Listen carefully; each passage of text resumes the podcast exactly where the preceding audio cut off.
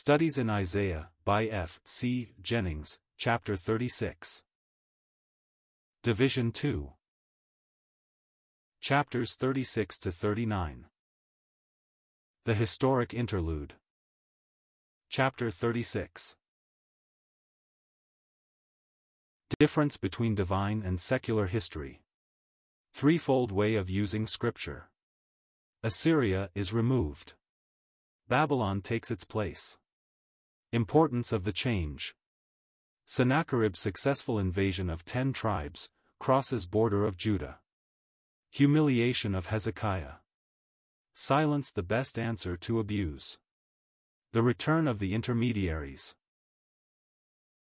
In chapters 36 to 39 we now come to the historic interlude, forming a clearly marked second main division in our book, radically differing in its form from, although forming a link between, what precedes no less than from what follows. It will not detain us long, but we must not dishonor it by indifference or neglect, for since it is all profitable that would surely be to our loss. Divine history is never merely history, never simply a true account of past events. If we are enabled to profit by the moral lessons that we can deduce from it, we have not exhausted its profit, there are deeper truths still, of a spiritual character, that are only spiritually discerned, and for that discernment we are dependent on the Spirit of God. Do we not need to own that dependence by prayerfully waiting on the Lord? By that Comforter alone can we be led into all truth.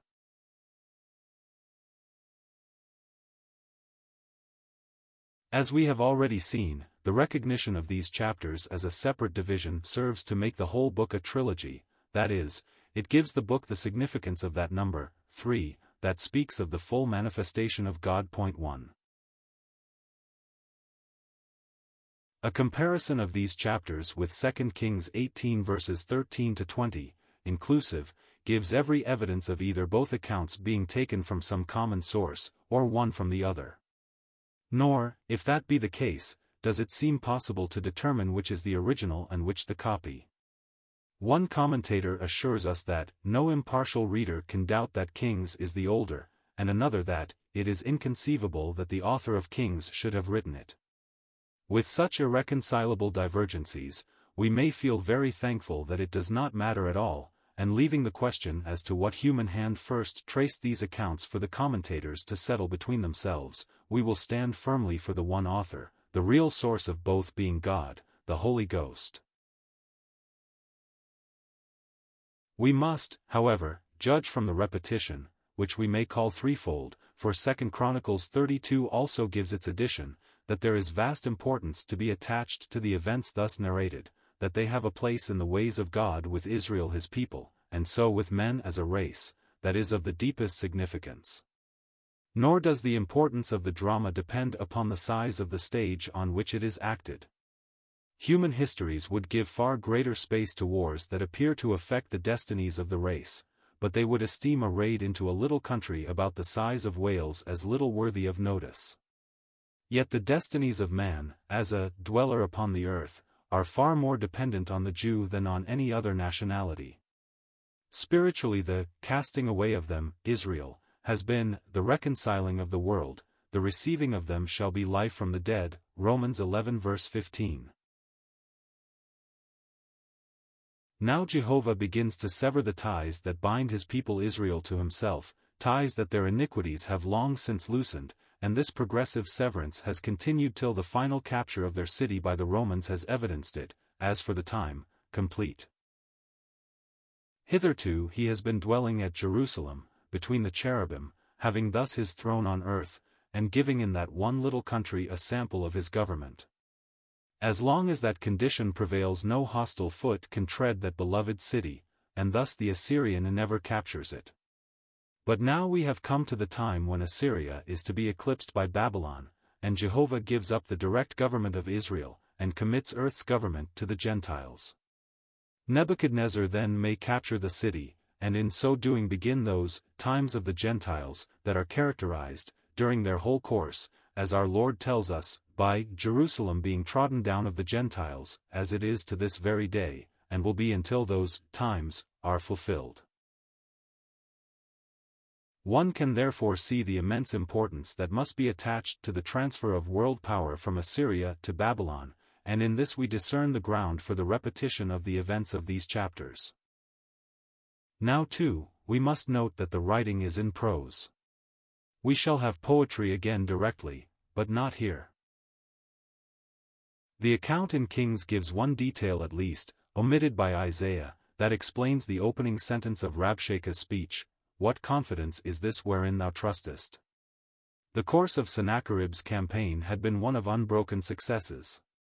He had despised cities, for one after another they had fallen before him, till Hezekiah felt the uselessness of further resistance, and sent an ambassage desiring conditions of peace, as the Lord Jesus seemed to say was the wisest thing to do under such circumstances, Luke 14 verse 32.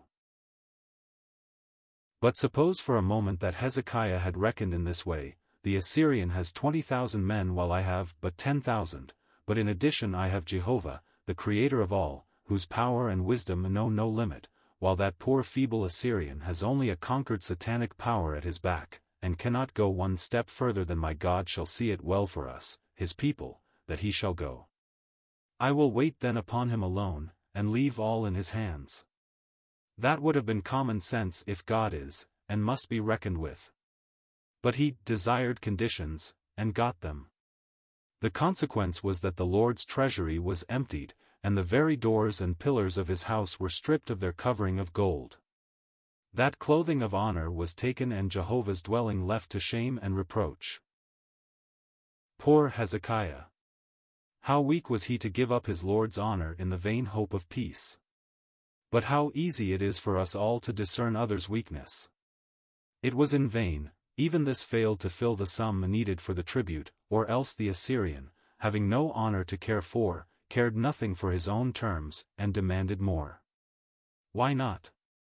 Treaties among men are of little value when greed and power are combined against them, and are but scraps of paper, when there is no fear of a power above all to whom account must be given. Does not recent history tell us that that marvelously strange worker, evolution, who reminds us greatly of Egypt in being a boaster who does nothing, has not effected the slightest difference in the heart of man?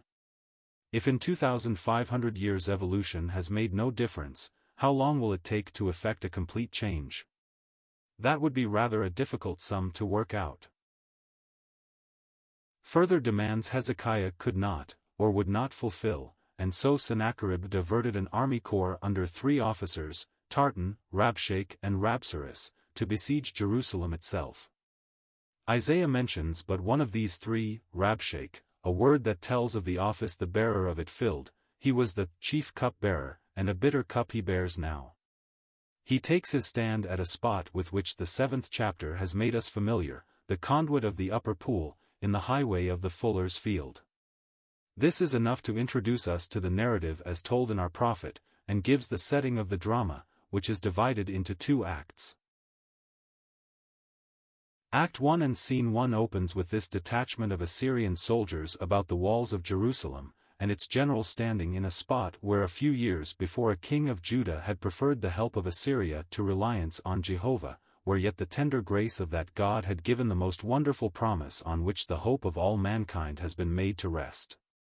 It was the coming of a virgin-born child, who is, and ever will be in himself, the conduit of the upper pool, or, as we have seen, the same Hebrew words with equal correctness may be rendered, the channel, conduit, of blessing, pool, from the Most High, upper. Too surely that must be a bad strategic spot for an enemy to take, notwithstanding the weak faith of the house of David. But there he is, and three representatives of the king come out of the city to meet him. Haughtily, as a conqueror, he addresses them, wondering at the temerity that dare refuse anything to the great king. What can have given Hezekiah so vain a confidence? It must, Rabshakeh thinks, consist in one of three things, all equally baseless. First, and the most probable, he hopes for help from Egypt. Egypt, that reed that splinters with the least weight put upon it, and pierces the hand that expected its aid. What a reliance! But possibly, for it is a common report that Hezekiah is a religious fanatic, he may say that he is trusting in Jehovah, his God. How can that be possible? For whose high places has Hezekiah removed but those dedicated to that very Jehovah, insisting on so strict a conformity to his own narrow-minded bigotry, that people must only worship just what, where, and as he thinks right. Or it is barely possible that he still retains some remnant of dependence on his own army. Let him give hostages then, so that he shall not take advantage of Assyrian liberality, and Rabshakeh will let him have two thousand horses if he can mount them with riders. He cannot do it. How then can he resist the youngest subaltern in the Assyrian forces? Rabshakeh has covered the field well. Hezekiah's hopes must be either on the world, Egypt, or on Jehovah, or on his own resources, the spheres of soul, spirit and body, every part of his personality, correspond with these respectively, and the Assyrian has covered them all.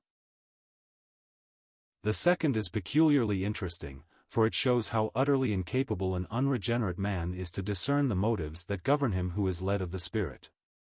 So today, opposition to anything that is called religious is interpreted in precisely the same way. When the Reformers opposed the worship of the Virgin Mary they were charged with blasphemy. It was, and is still, esteemed to be an impious thing not to bow down in adoration at the elevation of the host, and how many have been burned at the stake for denying the real presence of the Lord in the bread and wine of the Eucharist. Has there been any change in man's heart today? Not one whit.